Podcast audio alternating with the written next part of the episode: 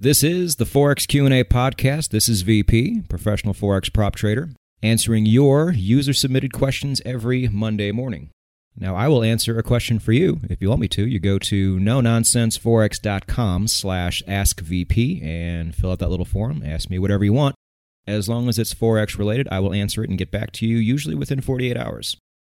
Now, we're going to jump into the question for episode 8 here sooner than usual because I want to make sure that everybody is crystal clear on this.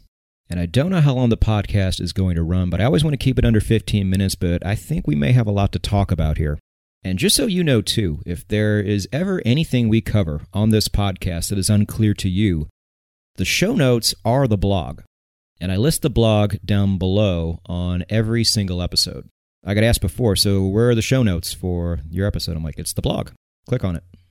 And I really do feel if you, you want to nerd out on this, and I kind of hope you do, because I want all this to sink in. If it does, you guys are going to be set up for success like you won't believe.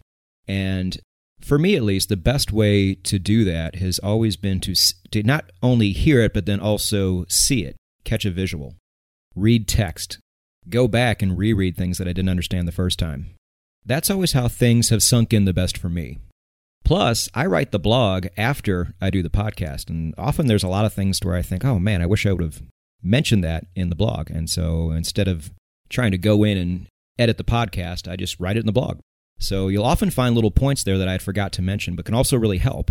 So just know every podcast has a corresponding blog. Almost every YouTube video I do has a corresponding blog to go with it as well. And honestly, writing was my first love anyway. I think I write much better than I do make a video. It's pretty obvious my video making skills are quite limited, and I'm sure my podcasting skills leave a few things to be desired too. But I always feel like I've been a pretty good writer. So check out the blog when you get time. Uh, it's really clean, very basic, very easy to read, and there's no distractions which is fantastic, I think, because every blog I ever try to read, you know, there's always that push notification pop up you got to get rid of, and often there's some kind of shiny, blinky ad going off to the side. And I have ADD, so if I'm trying to read an article, there's, there's no way I can focus on any of it if I got something blinking off to the side. And then as I'm reading, here comes another pop up right in my face that I have to get rid of. And then there's the exit pop up at the very end. That's a thing now. Right as you're trying to leave, here comes another offer you have to click off of. You know, bloggers have taken all the pleasure out of reading their blog. They've hoarded themselves out and tried to get all these offers and people on their list. And I guess it works. That's probably why they do it, but it just completely ruins the user experience. And on the blog, I'd like your user experience to be pleasant and informational, and I want you to absorb it. And that's really hard to do with a bunch of distractions in your face. So go check out the blog if you haven't already. You may find that the information sinks in even better than it would in the videos or the podcast. But either way, it's there for you, so go check it out. Now let's go ahead and get to the question for episode 8. And this week we have Julian from Avignon, France. Now, Julian's email to me was uh, pretty long, and uh, I, you could tell that English is not his first language, but uh, he did his best. And I understood what he was asking, but I'll just take a little piece of the question he did ask, just so it all makes sense. And his question was What should my leverage be when trading Forex? I don't want to lose all my money. Now, I laughed at that last part. Um, you can lose all your money no matter what your leverage is, but uh, with bad leverage, you're just going to do it faster. Uh, but this is a question that I, this is the first time I've ever been asked this question. Um, and it's kind of disturbing. I mean, you guys know how big I am about money management. It is the single most important concept in Forex trading, and it is one of the least talked about concepts. And this is one of the major reasons why that 99% number is so high the number of traders that can't make it trading Forex. It's one of the biggest reasons why you were set up to fail. People spend so much time teaching you about fundamental analysis and trade entries, and they just gloss over the money management part. So I want to get you guys educated on this and give you a really good blueprint to follow. And there are two ways I recommend going about this. You can choose either one, unless you live in Europe. Something happened this year in Europe that is similar to what happened in the United States yet another law to protect us from ourselves, which is completely ridiculous. The European Securities and Markets Authority, also known as ESMA, passed a law saying that if you are in the European Union, your leverage options have gone way, way down. If you are in the European Union, the limit that you can go to for your leverage when trading any major currency pair is now 30 to 1. You used to be able to go, some brokers allow all up to 500 to 1, which is completely ridiculous and nobody should ever do that, but at least you had the option to go as high as you wanted. Now you can't. 30 to 1 is now the limit, and if you go outside of the major currency pairs, it drops down to 20 to 1. The same goes for gold, 20 to 1. Now, we here in the States also had a very short sighted bill called the Dodd Frank Act that went into effect in 2012, I want to say. Kind of on the heels of the recession and a lot of irresponsible fund managers taking their leverage all the way up to 100 to 1 on things like Forex and gold. And the Dodd Frank Act came in and dropped the leverage on Forex down to 50 to 1 maximum and gold all the way down to 1 to 1. We can't even really trade gold here in the United States, at least not at leverage, not spot gold. Which really sucks because I love trading metals and I actually do very well at it, but I can't really make a lot of money from it. And speaking of, I actually found out about this whole ESMA ruling from uh, my gold account. I have a European account, a practice account through Oanda, a demo, where I decided to track my results trading metals for the year of 2018. And I had to make it a European account because, like I said before, in, in America, you can't trade spot metals, so they, they just don't give it to you.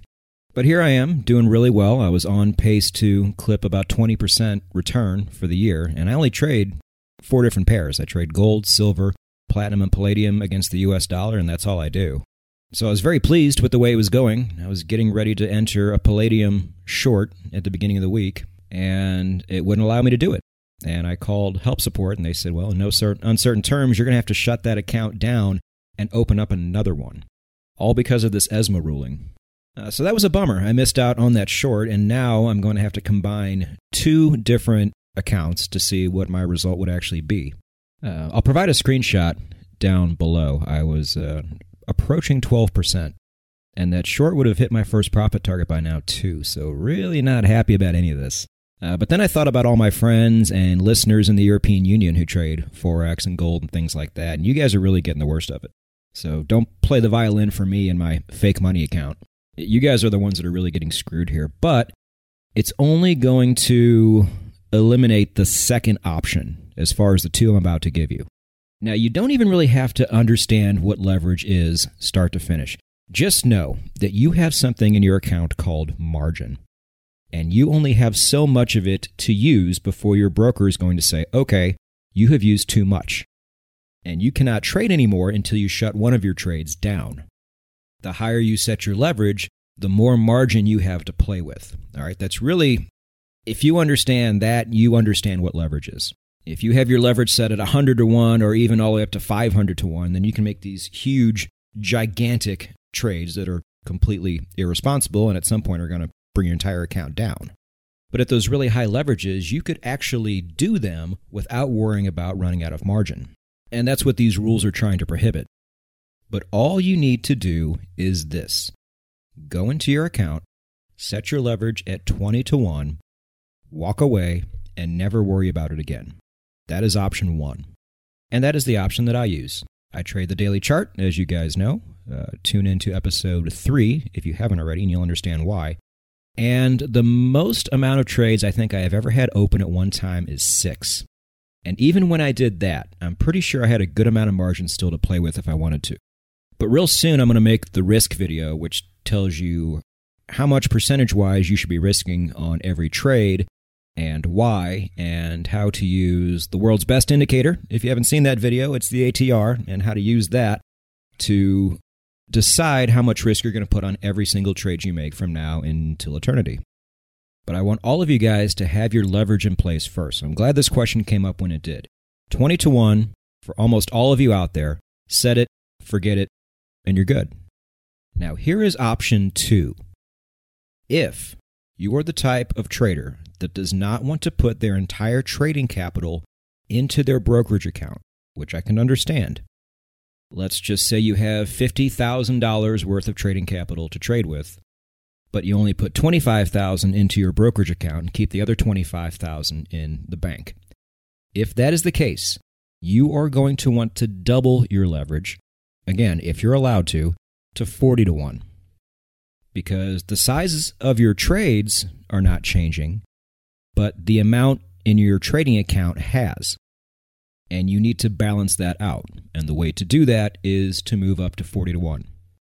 Now, again, this is certainly not a bad way to go because even highly capitalized, gigantic brokers can go under, uh, as is the case with FXCM. You guys remember that? I was a client. And in January of 2015, the Euro Swissy crashed, and FXCM was on the hook for a lot of money as a result. And a company called Leucadia came in and bailed them out, thankfully, but but things were never the same. Uh, they had to get rid of all of their American clients, for one, so I couldn't use them anymore, which sucked. I loved FXCM. It was a great platform. Uh, they had a con- little convention here in Vegas, and I got to meet a lot of the people that worked for them, and they were all really great, intelligent people, and a lot of them lost their jobs that day. But if FXCM didn't get bailed out, I could have easily lost everything I had in there. And again, FXCM was a giant broker. So if you want to take the half in, half out approach, that's not a bad idea either. But just know if you do, you're going to want to double your leverage. And so that's really it. Uh, I'm going to link a lot of stuff below. Of course, it, you're always going to have the blog for the show notes. But I'm also going to put uh, the ESMA ruling there for you to read too. I hope I understood it right. It just popped up on me today, um, which was perfect timing for the podcast. So that's going to be down there, a screenshot of my account, because I'm still salty about that.